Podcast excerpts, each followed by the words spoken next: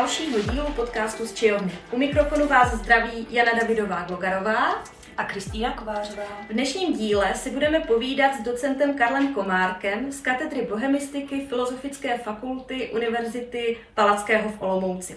O jeho vědecké a pedagogické práci, katolické literatuře i jeho poměru k onomastice. Karle, děkujeme, že jsi přijal naše pozvání a vítáme tě u nás v Čijovně, nejen té podcastové, ale i v naší katederní knihovně. Já velice děkuji za pozvání.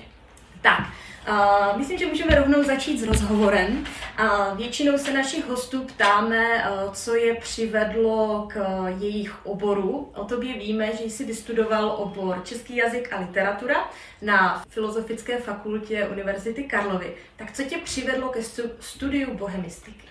Byla to taková zkušenost, že během gymnázia jsem chtěl dělat úplně něco jiného a pak se stalo ve druhém ročníku gymnázia, že se mně podařilo se dobře umístit v olympiádě v českém jazyce. A dostal jsem se až do toho závěrečného kola a tam byl, byla předsedkyní eh, té komise profesorka Marie Čechová, která byla zároveň vedoucí katedry eh, českého jazyka v Praze. A dalším velmi důležitým činitelem této olympiády byl Karel Oliva starší, autor polsko-českého slovníku a e, díky ním jsem si uvědomil, že vlastně se čeština dá studovat na vysoké škole. Já jsem nad tím nikdy nepřemýšlel a od té doby jsem chtěl dělat právě tohle. Takže to bylo tak, že ti asi čeština šla, že tě bavila, proto bys neš, jinak bys nešel na olympiádu v českém jazyce, ale ta událost a ty osobnosti ti ukázaly, že je to i možná cesta pro tvůj budoucí život. Ano, já jsem předtím nevěděl, že se dá něco takového studovat, nějak mi to nenapadlo. No, já myslím, že vzhledem uh, k tvé další kariéře a tomu, co všechno si měl možnost v rámci bohemistiky uh, proskoumávat a studovat, tak to byla určitě dobrá volba. Ale uh, bylo někdy období, kdy jsi třeba litoval? Ať už v době studia nebo třeba později? Ne, Nikdy. Musím říct, že nikdy, že skutečně mám to štěstí, teda díky Pánu Bohu, že prostě práce je mým koníčkem a můj koníček je zároveň mým zaměstnáním. Aha. Někdy se mluví o takových eh, silných ročnících eh, v případě studia nějakého oboru. Tak eh, je někdo třeba z tvých spolužáků, kdo se zůstal věrný bohemistice, ať už lingvistice nebo litur, literární historii stejně jako ty? Tady se mohu pochlubit cizím peřím. Eh, my jsme byli studijní kruh, kruh o 13 lidech Aha. a ty studijní kroužky byly tehdy fixně dané. Tak jak jsme v prvním ročníku začali, tak jsme potom skončili. A to znamená, že v těch dvou asi lavicích, do kterých jsme se vešli, eh, seděla Irena tehdy Hroudová, dnes Irena Vaňková, kognitivní lingvistka, potom Jitka Pelikánová, která pracovala v Ústavu pro českou literaturu. A když bych se ještě prošel po koleji Větrník, na které jsme tehdy bydleli, tak tam bydlel například Jaromír Slomek. Aha, aha, aha. A eh, je to tak, bylo to znát už při tom studiu. Teď jsi v pozici učitele a můžeš se dívat na své studenty a vidíš jejich třeba zapálení pro věc. Tak asi dvě otázky. První, bylo zřejmé, už když jsi studoval, že se skutečně budete zabývat bohemistikou? Byli jste třeba lepší studenti nebo motivovanější studenti? A zároveň vidíš třeba ty někdy na svých současných studentech to, ten stejný zápal, tu stejnou motivaci poznáš, že se někdo asi bude bohemistice věnovat dál? Myslím, že my, kteří jsme tehdy studovali v tom počtu 13, že jsme měli vyhraněný zájem o češtinu. Ať už o jazyk nebo o literaturu a že jsme vědomně chtěli tedy pokračovat v, tom, v tomto oboru.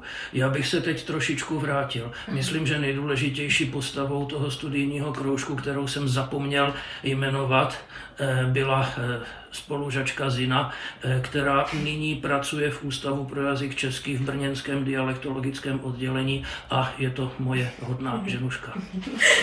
tak to, to tady muselo zaznít. Určitě. A mě ještě zaujala ta olympiáda českého jazyka. Já jsem to vlastně nevěděla, ale teď, když jsem se připravovala na ten náš podcast, tak jsem zjistila, že ty vlastně si i později zůstal aktivní při organizaci olympiády českého jazyka.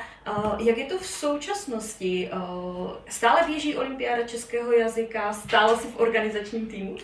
Ne, já jsem v té porotě působil v letech 1994 až 2004. Eh, z osobních důvodů i zdravotních jsem musel této akce zanechat. Olympiáda stále pokračuje, ale zcela logicky jinými formami, mhm. protože svět se točí a vše se mění. Mhm. Pořád na tu olympiádu dohlíží paní profesorka Marie Čechová. Mhm. Dokonce se pak stalo, že do té poroty na několik let přišel syn Karla Olivy staršího, Karel Oliva mladší, dočasně také ředitel Ústavu pro jazyk český a já jenom vždycky se zeptám, když potkám známe, eh, jestli olympiáda ještě funguje, tak funguje, ale už nevím, jakým způsobem, jakými formami. My jsme vlastně tu olympiádu pěstovali, já jsem soutěžil v letech 80 a 81 a v té porotě jsem byl potom v 90. letech a ta forma té olympiády byla tehdy taková, řekněme, konstantní. No, mě právě zajímá, jak se k tomu vlastně dostal. Bylo to tak, že to byla nějaká nostalgie, že když mě to vlastně, pro mě to bylo osudové svým způsobem, tak eh, je logické, že, že se toho budu účastnit, anebo to byla spíš náhoda? Je to velice jednoduché. Karel Oliva starší a další významný člen poroty, doktor Petr Nejedlý ze staročeského oddělení Ústavu pro jazyk český, hledali někoho do poroty, mhm. vzpomněli si na mě a já jsem, Ten, já jsem rád souhlasil. Ale tam byla ještě ta věc, že vlastně po té, co jsme Eh, co jsme skončili střední školu, tak eh, jsme eh, díky také Karlu Olivovi staršímu mohli jezdit na tábory olympioniků. Ty tábory byly určeny těm, kdo absolvovali finále. Mm-hmm. Já jsem ještě během 80. let se zúčastnil několika táborů olympiády, to znamená, že jsem stále byl s nimi v kontaktu mm-hmm. a pak už počátkem 90. let zase nebyl takový problém, že si na mě vzpomněli. Mm-hmm. Ve vašem případě platí, že jste bohemista v pravém slova smyslu, zabýváte se stejnou měrou literární historií a lingvistikou. Jak tomu vlastně došlo? Je to tím, že jste si nedokázal vybrát, že vás zajímá obojí, anebo je to tím, že děláte taková témata, kde se vyloženě nabízí to propojovat? Já jsem šel studovat tu češtinu kvůli literatuře. To říkám od samého počátku a říkám to dodnes. Já jsem vždycky byl nakloněn spíše literatuře, protože jsem od školního věku rád četl i e, beletrii, dokonce i poezii. A teď se stalo, že když jsem nastoupil v roce 1982 na tu filozofickou fakultu, tak tam byla katedra českého jazyka v přízemí a ve čtvrtém patře pod střechou byla katedra české a slovenské literatury. A na té katedře české a slovenské literatury učili pedagogové, já je snad ani nebudu jmenovat, natolik svázaní s bolševickým režimem, že jejich přednášky sestávaly pouze z toho, který spisovatel byl v KSČ, který v KSČ nebyl, který byl vyškrtnut z KSČ a jestli to byl jaksi nepřítel pracujícího lidu a socialismu. Žádnou literární vědu jsme tam nepěstovali a to říkám zcela odpovědně. Takže velice brzo během tohoto, během tohoto studia jsem Eh, si třeba zadal diplomovou práci už z českého jazyka. Jo, takže... Ale pak samozřejmě během té kariéry další eh, jsem navázal na tu jazykovědu, udělal jsem si všechny ty zkoušky potřebné z jazykovědy, vyučuju jazykovědu, ale jak můžu uteču k literatuře. Uh-huh. Jak vlastně vnímáte to rozdělení? Je to takové tradiční, i tady u nás máme katedru českého jazyka, a katedru české literatury a literární vědy. Je to, je to dobře, že je to takto děleno? Nemělo, nemyslíte si, že by to mělo být spíše více propojováno? Myslím, že tady je těžko nějaký univerzální recept. Zažil jsem při studiu ty dvě katedry a vzhledem k tomu, jaký lidé tam tehdy působili v těch posledních letech tedy diktatury, tak to mhm. bylo dobře, že to bylo rozdělené, protože ten jazyk se nedal tolik ideologizovat mm-hmm. jako literatura. Mm-hmm. Pak jsem zažil třeba eh, Olomouci, kde jsem působil na pedagogické fakultě, tam byla katedra společná A už byly jiné poměry, to už byly 90. léta a vůbec to nevadilo. Ba dokonce myslím si, že jsem se na tu katedru dostal tehdy, protože vedoucí byl literát a věděl o mých literárních sklonech. A jak já vždycky říkám, tak jak pan Načeradec přijal Habáska, aby si měl s kým povídat o fotbale, tak tehdejší docent František Všetička přijal tam zcela začínajícího neznámého člověka, který tam nestudoval, ale on věděl, že si se mnou bude moci povídat o literatuře. Mhm, takže v té dnešní době je spíše prospěšnější dle vašeho názoru, kdyby ty vlastně jednotlivá pracoviště byla propojena více? Myslím, že to trošku záleží na tom, kdo se tam zrovna vyskytuje, kteří odborníci tam zrovna pracují, mm-hmm. protože eh, to už bych trošku zobecňoval a fakt bych nechtěl mm-hmm. někoho jmenovat, mm-hmm. ale myslím, že eh, jsou tací čeští filologové, kteří jsou trošku úzce vázáni a mají jakési takové až někdy klapky na očích, že mm-hmm. prostě vidí třeba jenom tu lingvistiku a nevidí prostě nic z té literatury. A přesně naopak několik mých žáků velice dobrých těch lingvistů, kteří teďka pracují na fakultách, tak hrozně vzpomínají ta literatura, ta literatura. Jo, jo, jasně, to je pravda. Je podle vašeho názoru něco, nebo existuje něco, co musí mít správný bohemista? Mně napadá třeba kulturně historický přehled, znalost jiných slovanských jazyků nebo povědomost o nářeční specifikaci v rámci České republiky. Je to tak, že něco musí mít něco z toho, co jsem třeba jmenovala, anebo v dnešní době už ta diferenciace těch oborů tolik neplatí? Já si myslím, že je potřeba, aby každý měl eh, aspoň nějaké buňky některé z té disciplíny. Musí prostě nějak v sobě něco mít, aby to nedělal jako řemeslo, ke kterému nemá vztah. Mhm. Já si pamatuju, že zrovna s tou Irenkou Vaňkovou, kognitivní lingvistkou, jsme kdysi vzpomínali na dětství a ona si vzpomínala, že prostě jako školačka se ptala marně paní učitelky, napřed rodičů a pak paní učitelky, jaké písmenko je v tom slově banka. A myslela to N, myslela to velární N. A ani paní učitelka, která jistě češtinu vyštudovala, je to nebyla schopna vysvětlit. Eh, takže z toho plyne, že ta Irenka Vaňková měla buňky na to, že už jako děcko slyšela rozdíl mezi velárním a obyčejným N. A je potřeba, aby každý, kdo dělá lingvistiku, tak aby z některého z těch předmětů měl tady ty buňky, že si něčeho všímá, když poslouchá mluvený projevy, když eh, čte texty, takže ho tam něco na té jazykové stránce zaujme. Mě osobně třeba hodně zaujaly eh, vlastní názvy a to začalo, nechci tady vzpomínat dlouho, to začalo začalo tím, že můj tatínek byl botanik a chodili jsme často v Přerově do lesa žebračka a tatínek jmenoval kytičky a jmenoval je česky i latinsky. Já jsem jedinou kytičku nepoznal k jeho velkému pozdějšímu zklamání, ale fascinovaly mě prostě ty názvy. Taraxacum officinalis a tak dále, takže tam možná teda vznikly ty buňky pro tu onomastiku. A pak ještě tedy mě velmi zaujal vždycky rytmus a slovosled. To mě nějak vždycky bylo divné, že někdo řekne tu větu takhle a z druhý zase z jiného konce. A to musí mít, to je něco jako hudební sluch. A když něco člověk tohle v sobě má, tak pak si myslím, že má vlohy na to, aby to dělal. Samozřejmě jsou i tací, kteří v ten obor pěstují a žádné buňky a vlohy nemají a asi je to poznat.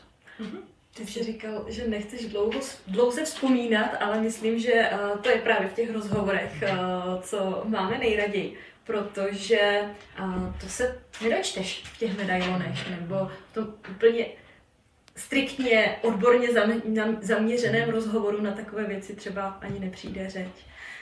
Pojďme se vrátit ještě jednou k tvým začátkům.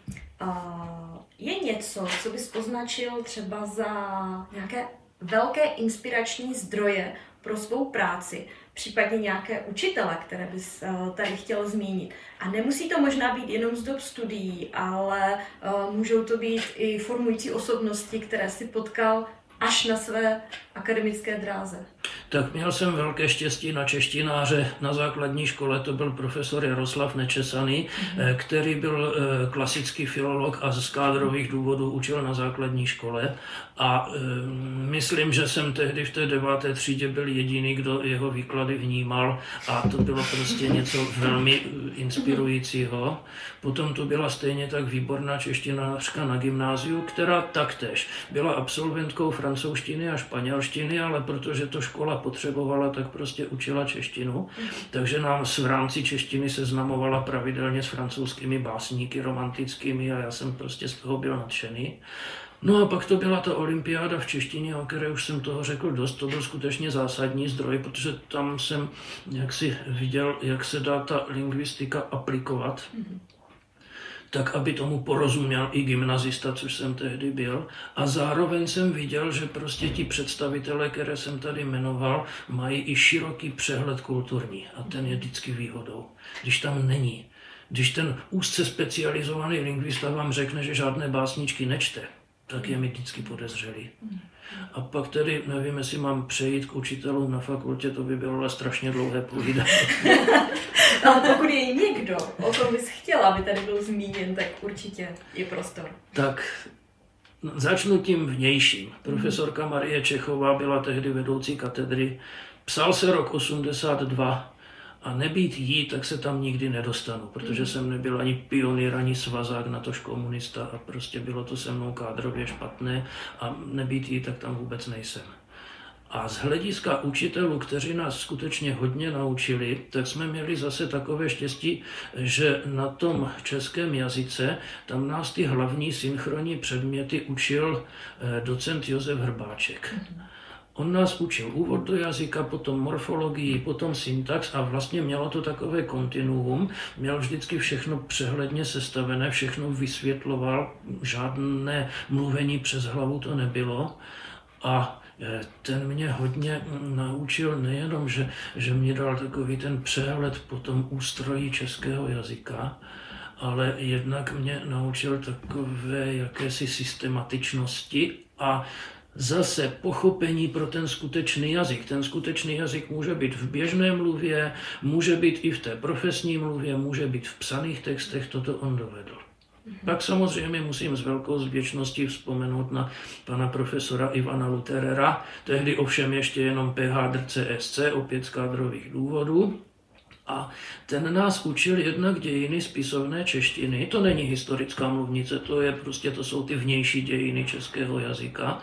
A tento předmět mě naprosto fascinoval a já jsem si říkal, že kdybych jednou měl v nějakém takovém podniku, jako je katedra, pracovat, že bych chtěl učit právě tento předmět. A pan profesor s námi měl i výběrový seminář onomastiky, kde začala teda, kde začal můj eh, zájem o eh, vlastní jména. A na tady těchto lidech mě dodnes fascinuje nejenom, že dokázali vysvětlit, dokázali naučit, ale i jakýsi jejich, jakási jejich noblesa, kterou myslím, že nemáme a kterou vím dobře, že nemám ani já, když vyučuju a to je něco, co možná bylo trošku dobové, možná to bylo kulturně podmíněné, ale je to něco prostě, co člověka ovlivní a na co s vděčností vzpomíná celý život. Pak tady můžu jmenovat i jedno jméno velmi, velmi eh, problematické nebo diskusní. To byl tehdejší ředitel Ústavu pro jazyk český Jan Petr, takhle se jmenoval. A eh, byl to eh, člověk, krátce řečeno, velmi zaprodaný režimu, který měl velké eh, problémy i kádrové vůči svým zaměstnancům.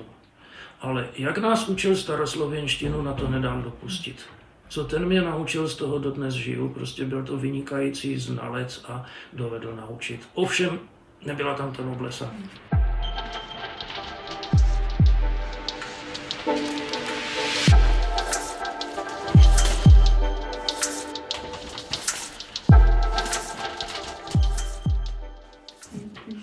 Ty jsi několikrát zmiňoval jména, onomastiku, mě nedá, abych se nepozastavila nad tvým jménem, protože v bohemistice a vlastně v české kultuře obecně bylo těch komárků několik.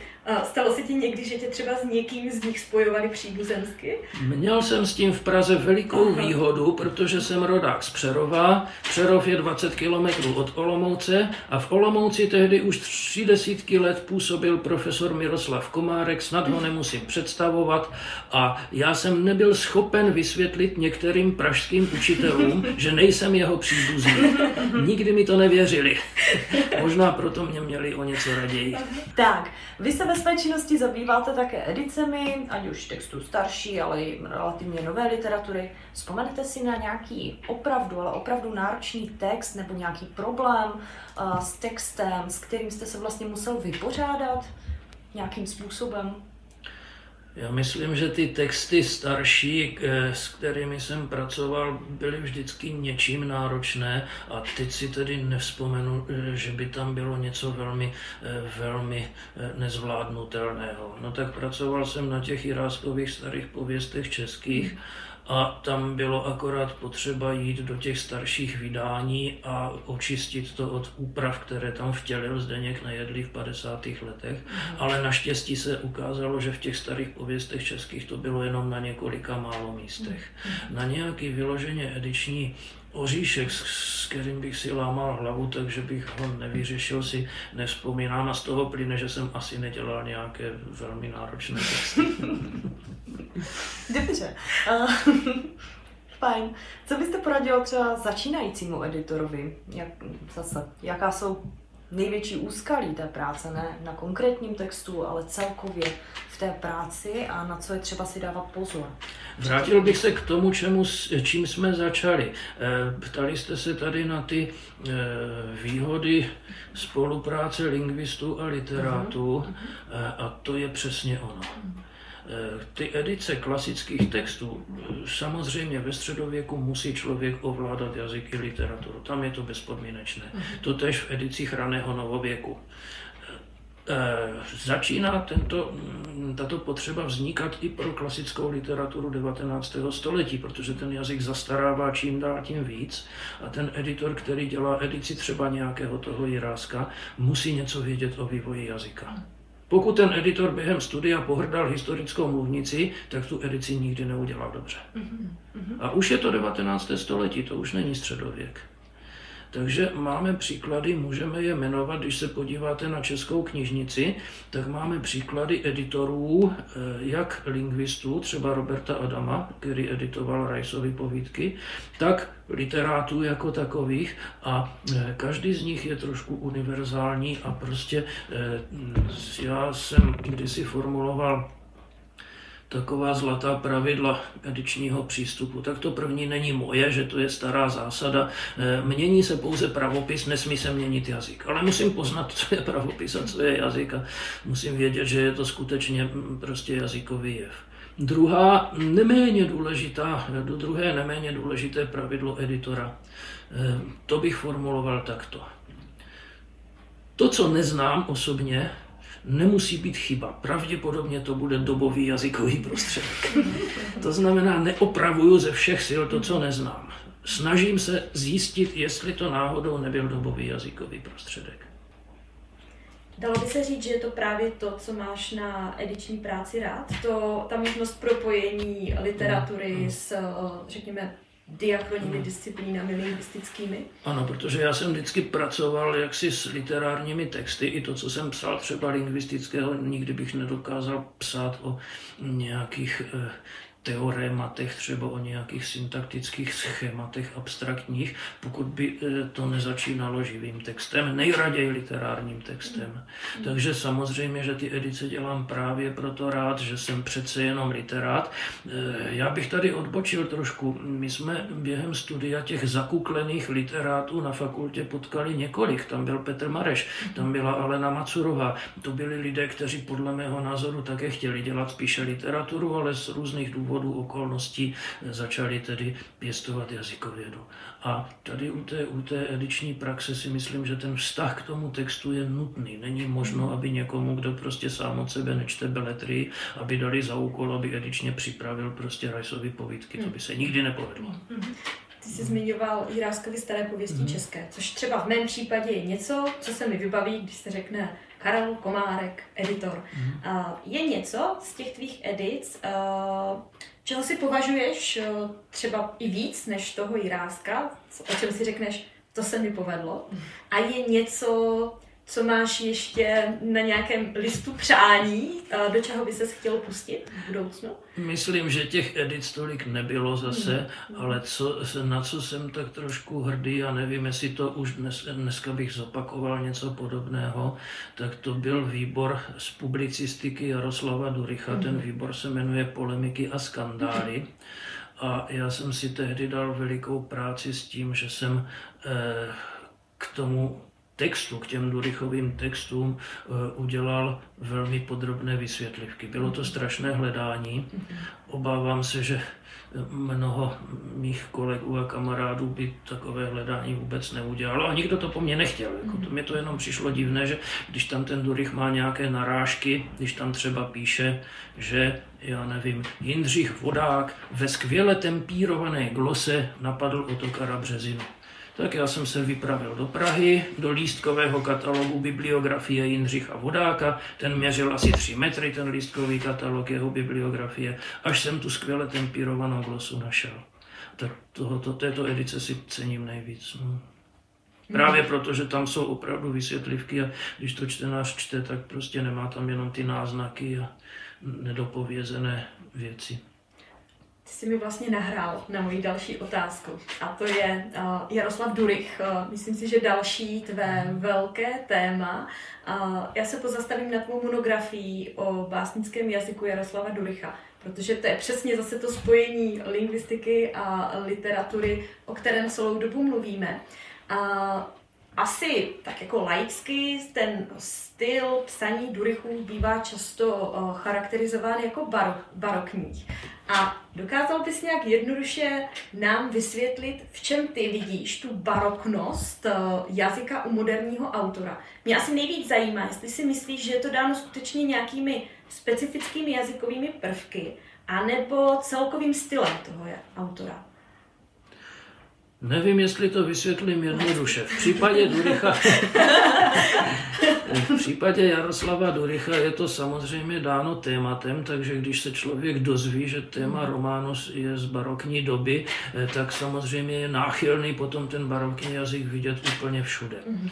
Eh, myslím si, že eh, Durich tu baroknost vyjadřoval také tím způsobem, že do svého textu bez jakéhokoliv upozornění vplétal doslovné citáty barokních českých autorů. Mm-hmm. On tam třeba skutečně do svého vlastního odstavce vplete deset řádek Beckovského mhm. poselkyně. Mm-hmm. Nijak to neupravuje, ale z, naplete to do toho svého textu tak nenápadně, že tam vůbec není poznat ta hranice. A ty hranice se dají poznat jedině v tom, že zatímco Beckovský úctyhodný to kronikář 18. století eh, to, co psal, myslel zcela vážně, tak Durich vždycky po tom citátu z Beckovského, který tam není nijak vyznačený, připojil nějakou svoji ironickou jedovatost. Ale i tu ironickou jedovatost napsal třeba barokním slovosledem. A podle toho se to dá poznat. Uh, myslím, že, nebo vím, že nejen Jaroslav Durich, ale i další autoři, kteří bývají označováni jako katoličtí, například Jan Čep, jsou ti blízcí. Co podle tebe může na této, na jejich literatuře zaujmout moderního čtenáře, třeba studenty bohemistiky? I když na první pohled můžou četbu jejich děl vnímat jako náročnou. Proč číst katolické autory? Tady je potřeba trošičku vymezit, které katolické autory, protože hmm. Eh, člověk, který má eh, katolickou víru, díky Bohu za ní, tak ještě nemusí být kvalitním spisovatelem a naopak. Hmm. Takže tyto autory, které jsme jmenovali, spojuje to, že ne, nejenom mají toto vyznání, ale také jsou nadprůměrním slovesní umělci. Takže eh, myslím, že eh, číst jejich texty je užitečné jednak z obecného důvodu, že je to tedy nadprůměrná prvořadá literatura. Jestli můžu tady eh, říct svého největšího oblíbence z těchto kruhů, mm-hmm. tak to ku podivu není ani ten milovaný Durich, kterým se leta zabývám, ale úplně nejvíc z, těch, z tohoto okruhu je mi blízký Bohuslav Rejnek. Mm-hmm. A pak je užitečné číst eh, tyto autory proto, že když se člověk, ať už má jakoukoliv víru, nějak chce setkat s něčím o této konfesi, tak se to od nich dozví u zdroje a může o tom přemýšlet, jestli je to tedy konfese seriózní a e, může si být jistý, že v případě těchto autorů je to tedy zdroj e, solidní. Čili ta výhoda je v tom, že se seznámí také s jiným pohledem na svět a ten pohled na svět tam není s prominutím pumpovaný nějak ideologicky, nebož je vynikajícím způsobem literárně vyjádřen. My jsme v, zejména v literatuře první republiky vystaveni poměrně silnému proudu levicového až marxistického e, smýšlení, které teda vyjadřovali vynikající autoři. A teď je hezké, a my česky řečeno pambičkáři se radujeme z toho, když stejně zdatní a kvalitní autoři dovedli se na ten svět podívat i jinak. A to není záležitost jenom české literatury první republiky, to je záležitost i světové literatury, to znamená, že když máme poválečnou světovou literaturu, tak samozřejmě kromě, eh, kromě eh, třeba francouzských a německých autorů toho levicového smýšlení, anebo vůbec žádného smýšlení, také když to přeženu, je tady François Mauriac a je tady Heinrich Böll. Mm-hmm. Jako určitá část toho spektra, jako mm-hmm. určitá barva toho spektra, mm-hmm. bez kterého by ta paleta nebyla úplná. Mě v souvislosti s meziválečnou katolickou literaturou, zjednodušeně řečeno, to zase nedá, abych se nezeptala na téma, eh, díky kterému jsme se vlastně seznámili. A to je angažovanost eh, některých eh, spisovatelů v době druhé republiky. Psal o tom především Jaroslav Med, ale ty se ho také několikrát dotknul. Jak vlastně vidíš pozici Jaroslava Duricha, Jana Čepa, Jana Zahradníčka v době druhé republiky? Viděl bys to černobíle, tedy byli fašisté, zradili republiku, a nebo to bylo mnohem složitější? Tak samozřejmě odpověď je jednoduchá, bylo to mnohem složitější. A díky za ní. tak, eh, vzhledem k tomu, že eh, jak Jurich, tak Čep psali eh, mimo jiné do 14 deníku Národní obnova, který vycházel tady vedle v Opavě a já jsem nemaje co na práci listoval přímo svazky té národní obnovy a dodnes vidím, jak v jejich článcích bílila protektorátní cenzura. Jo, prostě ten článek tam vyšel, ale najednou pár odstavců je zabíleno cenzurou. I u těchto autorů, kteří jsou jaksi označováni, že snad byli fašisté. E, nedá se popřít, že někteří autoři katolického smýšlení měli k tomu fašismu velice blízko a ono je to problémy současnosti, to nebudu rozvádět, ale zrovna tady tito dva, jako je Durich a, mm a e, Čep, e, Čep byl velmi subtilní člověk a první, co udělal po, roce, po Mnichovu 1938, že se nastěhoval do své rodné výzky a prakticky ji neopouštěl. Chtěl dokonce opustit protektorát, ale nějak se to nepodařilo potom. E, Durich byl propuštěn z tehdejší československé armády takže se věnoval opravdu jenom těm politickým projevům a Opět jsem v rámci jednoho příspěvku jsem eh, zkoumal Durychovu publicistiku, skutečně jako novinářskou práci za protektorátu. Tam od vyhlášení druhé světové války od toho září 39 eh, z těch článků je asi 15 za celou válku a skoro žádný není na politické téma. Oni když, potom, oni, když potom ho eh, chtěli obvinit podle malého dekretu po válce, tak oni nebyli schopni ani najít žádný text, eh, podle kterého by ho obžalovali, takže mu tam dali, jak si k tíži mu dali pouze text, který napsal ještě dávno před protektorátem a který se týkal Masaryka, který byl vůči Masarykovi samozřejmě velmi kritický, ale oni nebyli schopni ani najít nějaký skutečně inkriminující text, kde by bylo jasně poznat, že ten Durich je fašista. Ani to se jim nepodařilo. Pro mě je to tvé povídání příjemné nejen proto, že říkáš věci, se kterými úplně souhlasím, ale je to takový návrat k tématu, které už teď nedělám, ale uh, určitě stojí za to podle mě stále tyhle ty věci připomínat.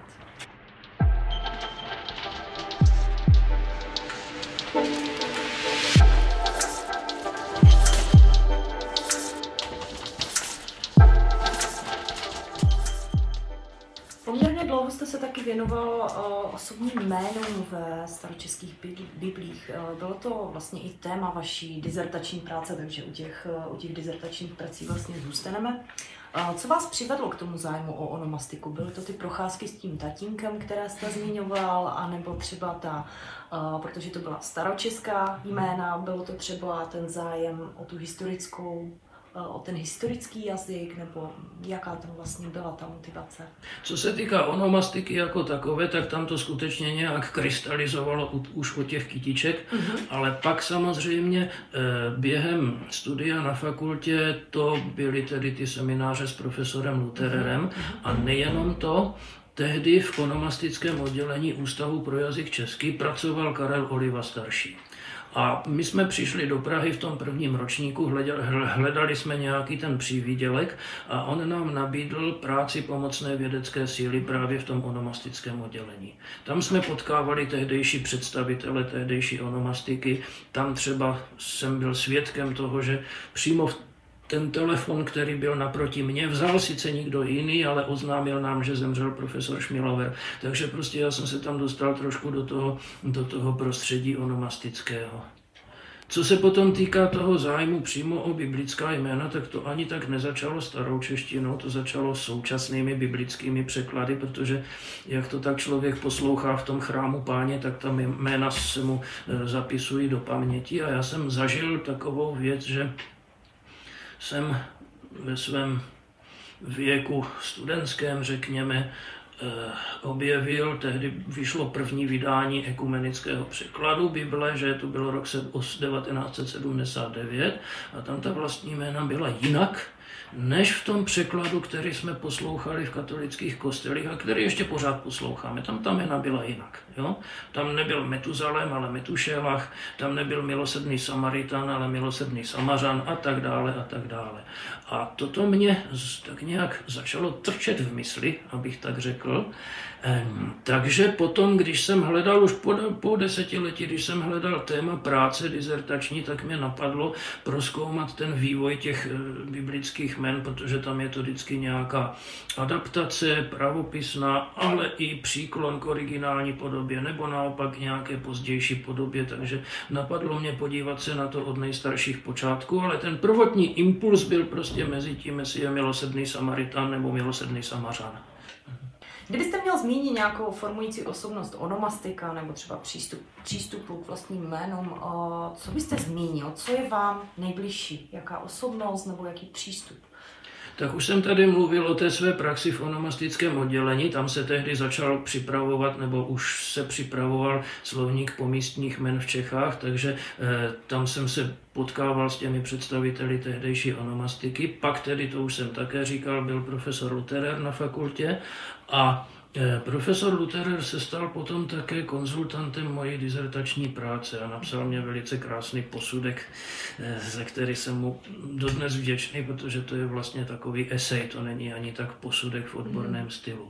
No a jakmile jsem, jakmile jsem nastoupil, dočasně jsem pracoval také na pedagogické fakultě v Brně, tak tam byl tehdy vedoucím katedry eh, profesor Šrámek Rudolf a s tím jsem samozřejmě také řadu hodin strávil nad diskusemi onomastickými a rovněž on také velmi ovlivnil podobu té mé dizertační práce, poradil mi, jakým směrem se mám vydat a zároveň i mě třeba e, nabídl nebo nastínil další možná témata, kterými bych se mohl zabývat. Tak, bavili jsme se tady o tom, že se, jste se zabýval osobními jmény, tedy antroponomastikou. Je nějaké téma z toponomastiky, které vás zajímá, nebo mm, něco, čeho jste si všimnul opět, co byste si chtěl vyzkoušet, nebo co vás láká?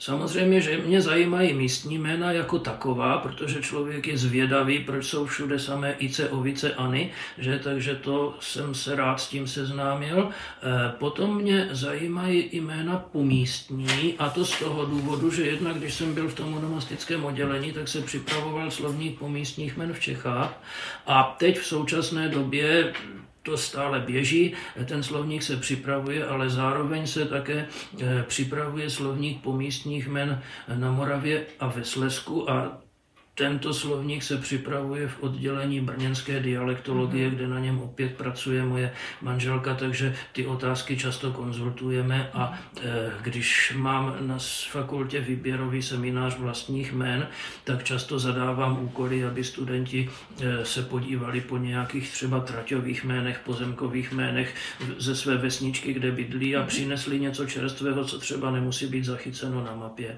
Takže po této stránce mě to zajímá, musím se ale tedy přiznat, že jsem z toponomastiky jako takové, e, myslím, nepublikoval vůbec nic a pokud něco, tak si můžete vzpomenout spíš vy teda. no já myslím, že jsme také nic nenašli při naší přípravě. a mě ale by zajímalo, Uh, přemýšlel jsi někdy nad tím, proč to ponomastika ne? Nebo je to prostě jenom... Já to řeknu jednoduché, protože, protože co se týká vlastních men měst a vesnic, tak ta jsou vyřešena, nemá smysl psát dalšího profouse, i když má hmm. smysl dílčí hesla doplňovat nepochybně, což dělá třeba Libuše Olivová stále a je to dobře. Nemá smysl psát nového Hosáka Šrámka, leda, že by došlo k nějakému zase přejmenování, ale to jsou práce tak důkladné, že tam opravdu tedy nemá smysl psát. To je prostě hotové. No, takže tady je velkým úkolem, tady je velkým úkolem ten slovník pomístních men a já akorát jsem nikdy v tom nebádal tak hluboko, že bych třeba o tom psal původní studie, ale jsem vždycky náchylný e, spolupracovat mm-hmm. jako konzultant, jako dodavatel materiálu, to určitě. Této ponomastiky by to asi bylo tohle. Zajímá mě samozřejmě uliční názvosloví, ale to je z velké části věc historická a zase eh, to mě osobně zajímá jenom na těch místech, ke, kterých, ke kterým mám nějaký osobní mm-hmm. vztah a zrovna třeba v mém rodném městě už je to zpracované, takže myslím, že ani nejsou ty příležitosti. Mhm. A z onomastiky obecně pracuješ teď na nějakém tématu, anebo si spíš zatím odsunul do pozadí a věnuješ se jiným věcem? Mně se někdy zdá, že jsem k té onomastice přišel trošku jenom díky těm příležitostem třeba pracovním, eh, nebo pak díky tomu tématu té práce, ale abych tak řekl, necítím se tak nějak celoživotním stále stejně eh, intenzivním mhm. onomastikem. I když jsem v té komisi a jsem v redakční mhm. radě a tak dále, to všecko rád dělám, rád jsem v té společnosti, ale teď momentálně, abych tak řekl, na stole nic onomastického nemám. Ale onomastikem určitě jsi a zabýval se s biblickými jmény. Mm. Popouštěl si někdy úzdu své fantazii a zkusil si vymýšlet nějaké vlastní jméno ze 14. století. Jak by se chtěl jmenovat? tak tady ta otázka je taková, bych řekl, beru ji jako odlehčující. Ano, Samozřejmě, že jsem, že jsem nic takového nevymýšlel. Eh, druhá věc je, že tím způsobem si mě přivedla na myšlenku, hmm. že asi by bylo užitečné trošičku něco udělat s staročeskými jmény, protože, mhm. jak známo, Svobodova zásadní monografie nemá podrobný rejstřík a není tam zdaleka všecko, takže tam bych chtělo tedy v tom pokračovat. A když si i otevřeme eh, hnízdo staročeských slovníků, mm. že tak tam ta staročeská propria jsou uvedena skutečně jenom, že je tam to jméno a vedle mhm. toho napsáno, že je to proprium. Bylo by hezké, kdyby tam začaly přibývat také výklady nebo doklady aspoň. Kdyby někdo na této věci začal pracovat, rád se k tomu přidám, ale sám nejsem ten tahoun, abych něco takového zorganizoval. Tak třeba se i díky našemu podcastu rýsuje nové téma. Uh, váš vědecký přístup by se dal označit jako kvalitativní, ale například zrovna u nás v Ostravě se v současnosti hodně rozvíjí i kvantitativní metody lingvistického výzkumu. A to právě ve spojení s onomastikou. Jak vnímáte uh, empirické výzkumy, které využívají korpusové a kvantitativní analýzy? Kde vidíte jejich slabiny a naopak kde je jejich přínos? Těžko se mi to říká, ale u mě je to taková eh, znouzecnost, protože jsem nebyl v těchto disciplinách školen a ani později jsem mm, neměl příležitost, abych se tím hluboce zabýval, tak z toho možná plyne můj, můj, takový trochu odstup k tomuto, ale je to jaksi pouze problém na mé straně. Jo?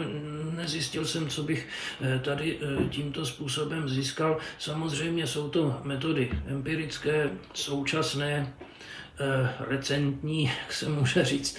Eh, takže, eh, takže pochopitelně jsou asi významné, já akorát tady jaksi eh, nejsem, nejsem tím tak dotčený, abych se o tom mohl vyjádřit. Mm-hmm. Osobní, osobně mám někdy trošku rozpaky z toho vůbec, že se eh, statisticky posuzuje tak velké množství dat, které se nevejde do jedné lidské mysli.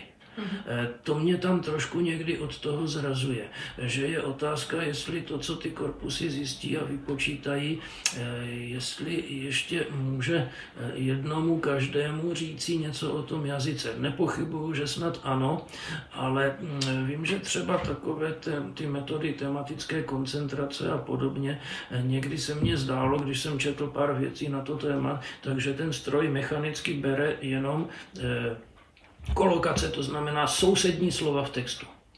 Vzhledem k českému nádherně hýřivému slovosledu je to metodicky velmi problematické, protože to slovo se může vztahovat ke slovu až po dalších pěti slovech. A ten stroj to pozná nebo nepozná?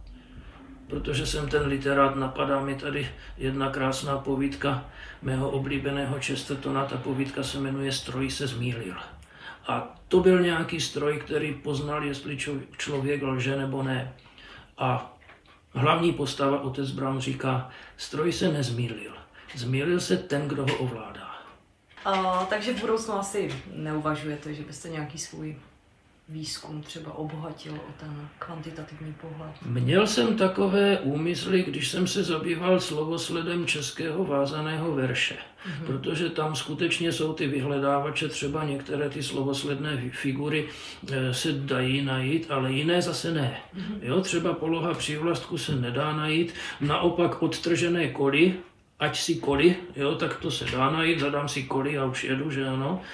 A tady by se možná nějaké to počítání hodilo, ale já jsem vždycky trošku pro, aby si člověk stačil prohlédnout to, co sám mm, naskládá do své mysli. To znamená, jak si eh, řekněme, eh, udělám tady, udělám tady tento výzkum na několika svých oblíbených básnících a nechám pak ještě třeba prostor pro nějaké to statistické doplnění. Někdy se mi zdá, že je to podobné, jako kdyby nějaký botanik, který píše o třezalce tečkované, tak si říkal, že o ní může psát až tehdy, až si prohlédne všechny třezalky tečkované, které na světě rostou. Někdy se mi zdá, že některé směry korpusové lingvistiky se chovají podobně.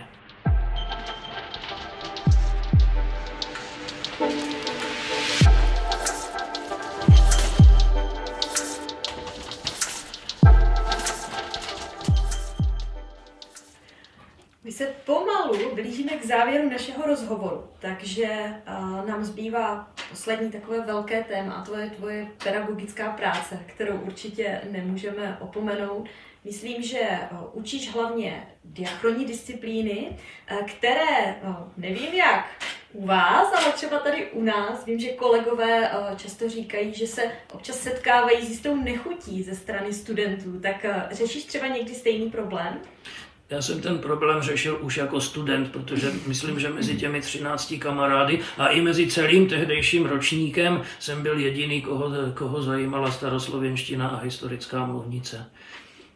Dokonce jsem pořádal na kolejích před zkouškou ze staroslověnštiny takové doučování, dodnes si to pamatuju, bylo to v zimě a já jsem řekl spolužačkám, dobře, ale musíte uvařit něco dobrého a já budu doučovat staroslověnštinu, tak samozřejmě spolužačky přišly a ta, která vařila nejlépe, tak tu jsem si pak vzal za ženu a pak jako prostě jsem se tomu věnoval i tímhletím způsobem.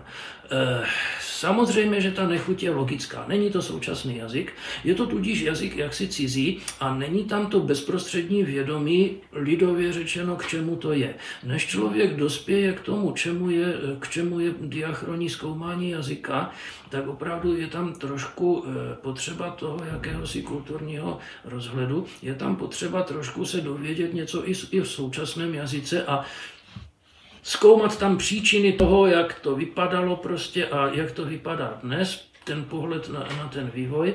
A ta nechuť, eh, samozřejmě s tou se potýkám i jako pedagog, je to přirozené, snažím se tomu předcházet tím, že vždycky na začátku mám právě takové to podobné expoze, to, co říkám teďka, že, že se pokouším vysvětlit, eh, na co je dobré to studium diachronní lingvistiky eh, s tím, že nebudeme všichni specialisté na starou češtinu, neskončíme všichni v oddělení vývoje jazyka Ústavu pro jazyk český, ale měli bychom o vývoji jazyka vědět něco třeba proto, abychom dobře rozuměli jiráskovým textům, které už taky zastarávají, a vůbec, abychom chápali třeba, proč jsou v jazyce nublety, proč jsou v jazyce hláskové alternace, jak vznikla vlastní jména a podobně. Třeba etymologie to je velká aplikace historické mm. mluvnice.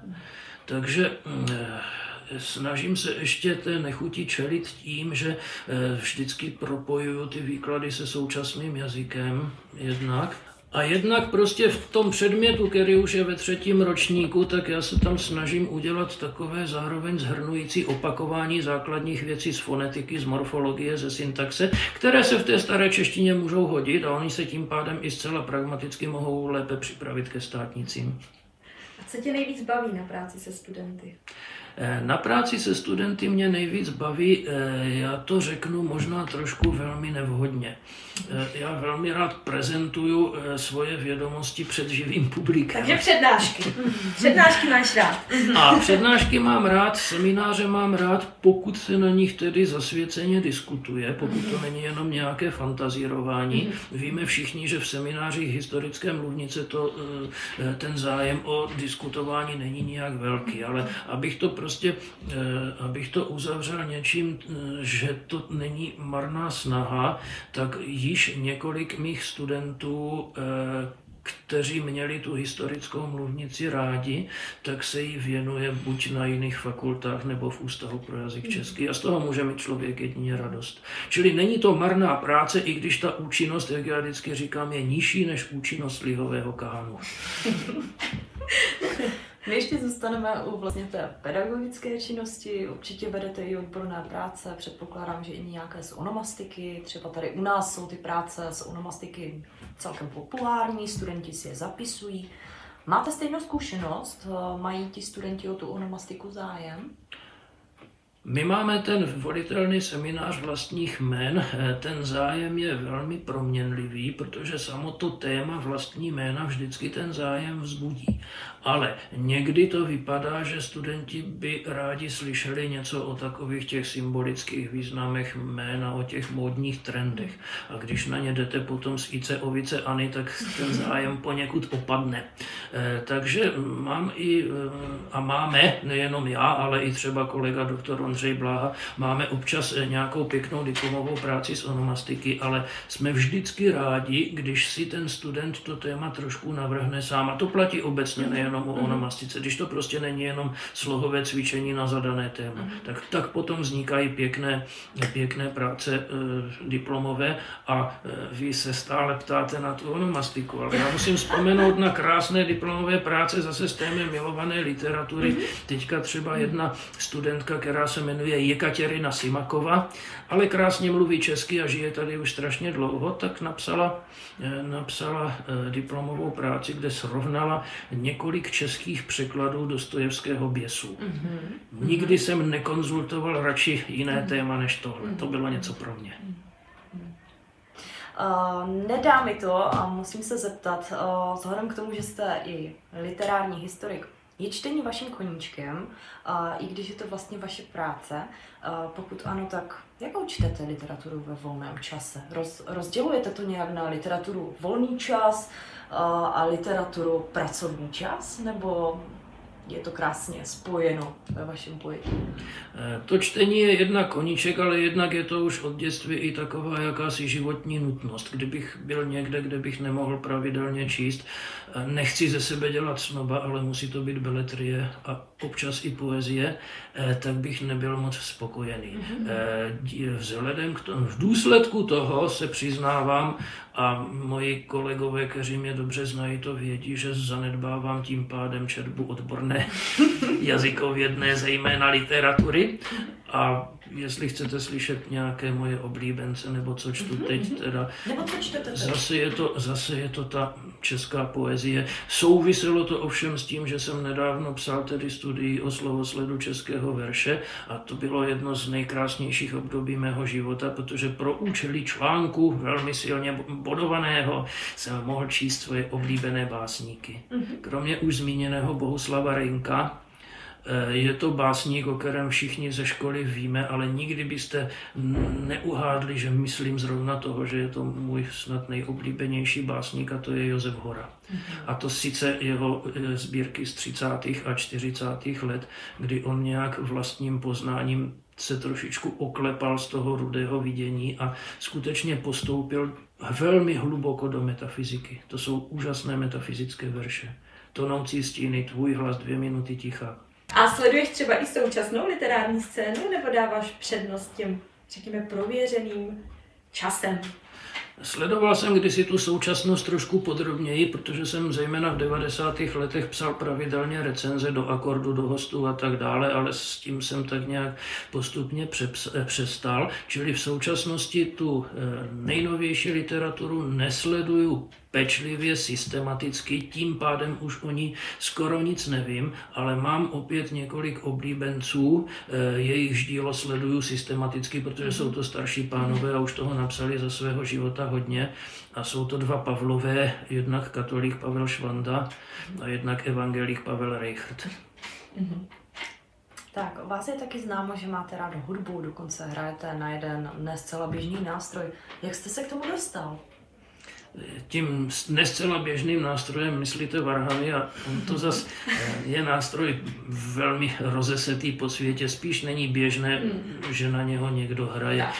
K varhanám jsem se dostal velice jednoduše. Tatínek byl ředitel kůru v Přerově u svatého Vavřince, takže bylo celkem logické, kdy přijde doba, kdy už nebude všechno stíhat a kdy mě pověří, abych mu pomohl, zastoupil ho. Takže od 14 let s výjimkou vojny nebo nemocnice prostě každou neděli někam někde hraju v nějakém chrámu páně, takže jsem se dostal k tomu takhle. Jinak v, v hudební škole jsem studoval, jsem se učil napřed hrát na housle a ještě to mělo takovou okolnost, že já jsem nikdy nebyl ani tak nějaký lepší hráč, ale mě vždycky zajímala ta hudební nauka, to zase nad čím se každý ošklíbal, prostě ta hudební teorie, takže já jsem se i sám z pilnosti třeba jsem si četl hudební formy a nauku o harmonii a opět od útlého dětství sám od sebe, zase já nechci, abych vypadal jako snop, ale mi se prostě ta vážná hudba líbí a zase pokud, pokud chcete slyšet oblíbence, tak jsou ti naši dva Češi, Smetana a Dvořák.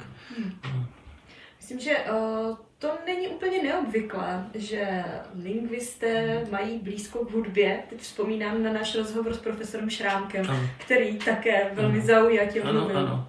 Profesor Šrámek pravidelně, nevím jak teď ve svém vysokém věku, ale pravidelně chodil prostě na opery a na filharmonii brněnskou a velmi hlubokým znalcem hudby, který mě taky na to téma hodně rozšířil obzory, byl právě jmeno, nebyl už jmenovaný dnes Karel Oliva starší. Hmm. Mm-hmm. On vždycky, když jsme seděli v tom onomastickém oddělení, tak on si v 11 hodin pustil z malého transistoru na Vídni Elfur koncert. Mm-hmm. A vždycky, když byl Mozart, tak si pochvaloval a když začal Prokofiev, tak řekl, no tak to je jako vrzání dveří od přecíně a už to, už to zhasnulo. A já bych si toho Prokofieva třeba taky rád poslechl.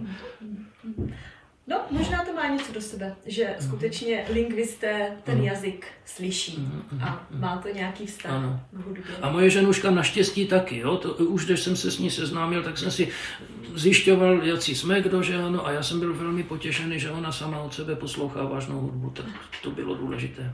No. My jsme vlastně už na úplném závěru. Já mám poslední dvě věci, které mě zajímají. Ta první uh, se týká bohemistiky, o které už jsme se bavili mnohokrát. A ty si na začátku říkal, vybral jsem si to, protože jsem chtěl dělat literaturu. Tak kdyby si měl vybrat dnes, byla by to literární historie, anebo lingvistika? Pokud by na té fakultě seděl profesor Miroslav Červenka a Alexandr Stich, tak by to samozřejmě byla literatura. Tečka. Ano. Ale na druhé straně, já jsem vždycky říkal, že mě je té lingvistiky trošku líto, že ji nemá rád nikdo. Hmm. A že mě je strašně líto historické mluvnice, že ji nemá nikdo rád. Tak možná tam vznikl taky ten vztah k těm diachronním disciplinám. No je pravda, že u přijímacích zkoušek to slýcháváme často. Proč jdete studovat tento obor, protože mě zajímá literatura. Přesně to samé, jsem, vlastně to je úplně stejná motivace jako u mě. Jo, ráda čtu, chci se o tom rozvědět víc, literatura a nakonec dělám jazyk, takže asi to tak má u některých lidí být. A je něco, na co jsme se tě zapomněli zeptat, co ti v našem rozhovoru chybělo?